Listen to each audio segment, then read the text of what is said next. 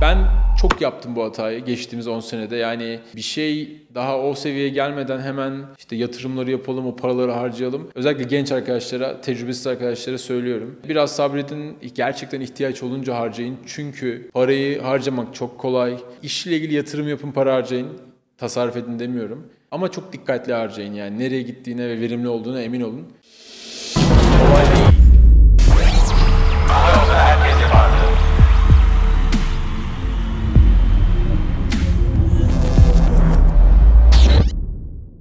Herkese merhaba. Kolay Değil'e hoş geldiniz.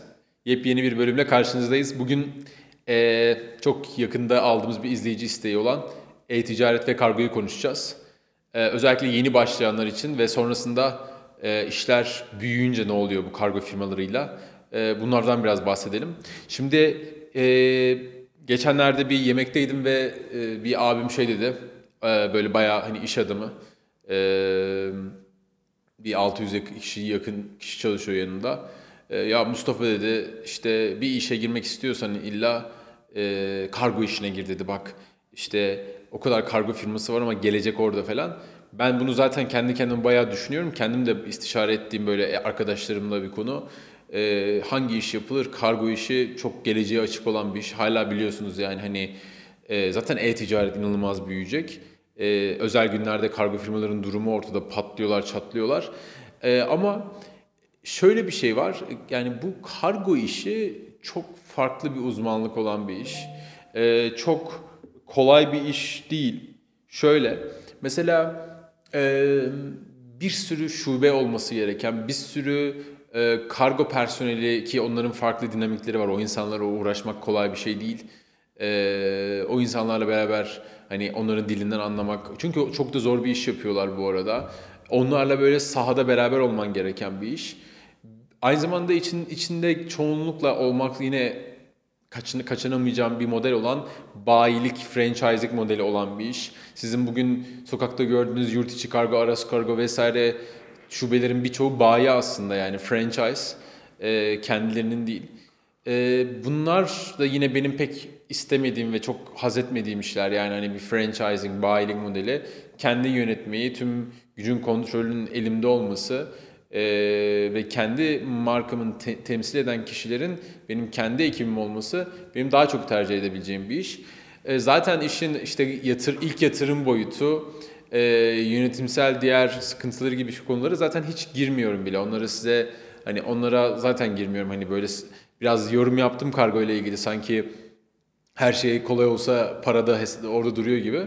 Bugün e, afaki tamamen konuşuyorum, atıyorum. Hani belki bir gerçek anlamda rekabetçi bir kargo lojistik operasyonu kuruyor olmanın maliyeti başlamak için bence e, en az 200-300 milyon liralar gibi bir kapitaller olması lazım elinizde.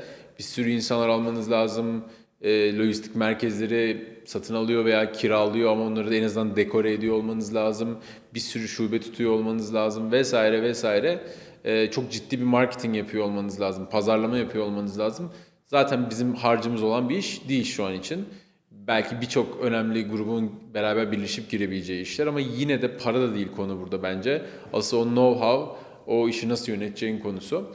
Ee, şimdi e-ticarette tabii lojistik ve kargo meselesi e, fiziksel bir ürün sattığınız senaryoda işin e, en kritik tarafı yani hani ürünü müşteriye teslim edemediğiniz senaryoda zaten çok büyük sıkıntılar olabiliyor.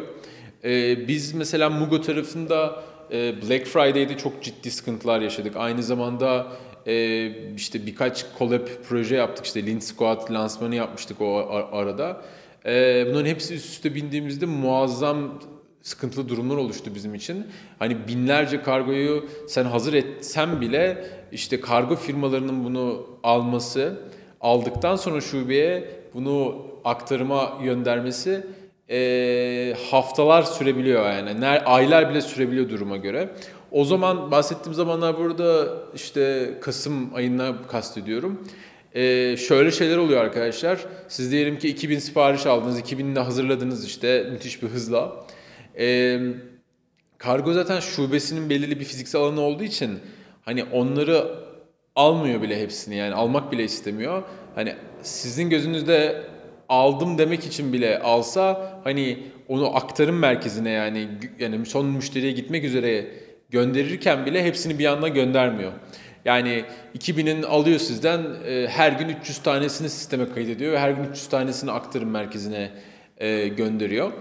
E, böyle mesela 2000 sipariş varsa işte 6-7 gün daha bittiğinde daha yeni hepsi tamamlanmış oluyor aktarım merkezine ve e, bu arada müşteriler artık ertesi gün bekliyor kargosunu. E, müşteriler sizi aramaya başlıyor falan. Müthiş bir kaos ki 2000 değildi yani bizim siparişlerimiz çok daha fazlaydı. 5000'in üzerindeydi. E, kargo firmasıyla çok büyük sıkıntılar yani yaşadık. Bildiğiniz hani kargo firmasının hemen bize yakın Maslak'ta merkezini falan gittik yani böyle çat kapı bir yetkili birileriyle aradık buluştuk. Yani o yetkilinin bize e, biraz daha böyle bir iyilik yaptı sağ olsun. Atıyorum günde 300 kargo daha fazla verebiliyor hale geldik. Ee, yani insan hep şeye hayal ediyor iş yaparken. Eminim bunu şu an dinleyenler örneğin günde 3 kargo, 5 kargo, 10 kargo, 50 kargo çıkanlar bile şeye hayal ediyor. Yani hani ya işte ben bu işi keşke bir ölçekli yapabilsem, günde binlerce kargo çıksam vesaire gibi. Ee, ama o seviyeye geldiğinde de işte başka sıkıntılar başlıyor. Ee, keşke o kadar sipariş almasaydım diyebileceğiniz kadar hani müşterilerden kötü tepkiler alabiliyorsunuz. Ee, çok kötü yorumlar yazıyorlar. İşte e, mesela çok ilginç bir anımı anlatayım. Müşteri pazar günü e, siparişini vermiş. E, sabah, pardon cumartesi akşam siparişini vermiş müşteri. Cumartesi akşam 8'de. Pazar günü öğleden sonra kargo takip numarası bana hala ulaşmadı. Kargom gelmedi diye mail at, atıyor. Bu arada arıyor da zaten de hani pazar ofis açık olmadığı için hani ulaşamıyor ve mail atıyor hala kargo takibim gelmedi diye. Yani öyle ilginç müşteriler de var ki e-ticaret tarafında. Cumartesi akşam sipariş verdiğinde pazar günü e, öğlen gelmesini falan bekliyor yani. Hani o kargo firmalarının çalışmadığını düşünemiyor gibi gibi sıkıntılar var. Ve hakikaten hani bunun gibi sipariş sayıları da büyüdüğü zaman bu arada şeyi anlamaya başlıyorsunuz. Hani işin CRM yani müşteri destek ve hizmet kısmının ne kadar da zor olabileceğini. Yani biz e, belki yani son birkaç ayda 3-4 kişi aldık sadece ekstradan yani e-ticaret operasyonlarındaki hani telefon ve destekle ilgili şeyleri hızlı bir şekilde, sorunsuz bir şekilde cevaplayabilmek adına.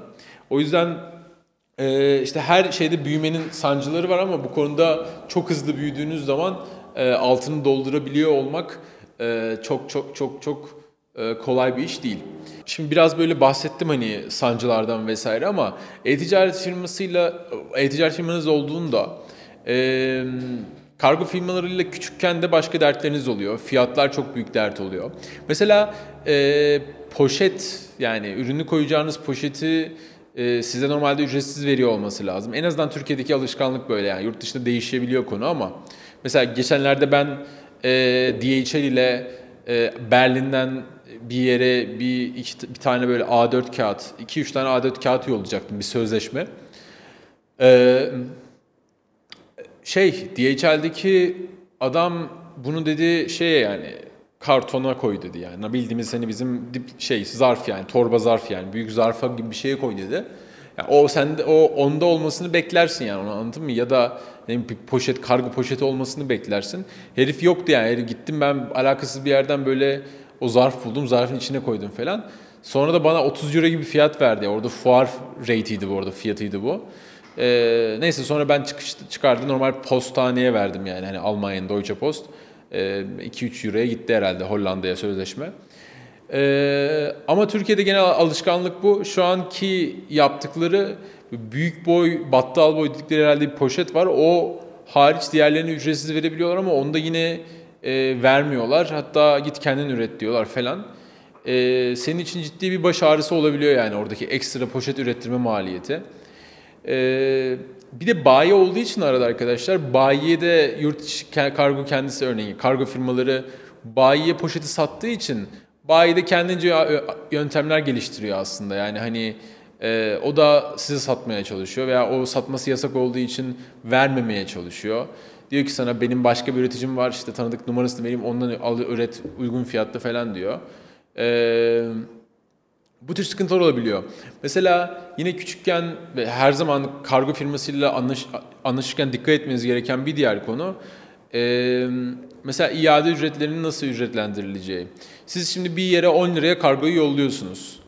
E, anlaşmayı yapmazsanız başta sağlam o iade geri döndüğünde yani karşı taraf kabul etmedi veya bulunamadı aldığında bir 10 lira daha size bu sefer yazıyor fatura.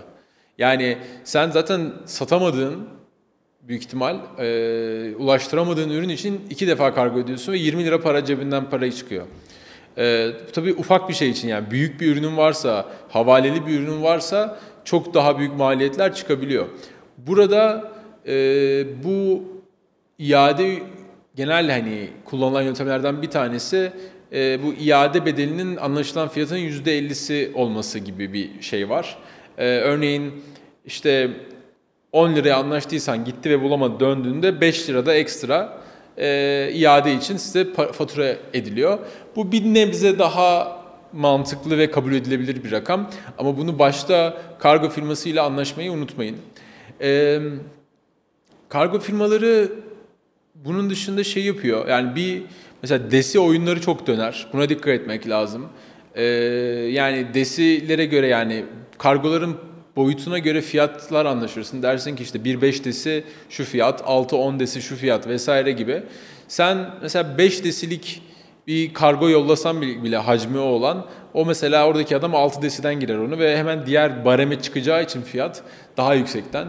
Burada ben herkese tavsiye ediyorum dikkatle size haftalık veya günlük gelebilir kargo faturaları, o taşıma listelerini vesaire çok dikkatli kontrol edin. Orada göndermediğiniz şeyler olabilir. Gönderdiğiniz şeylerin desileri farklı olabilir.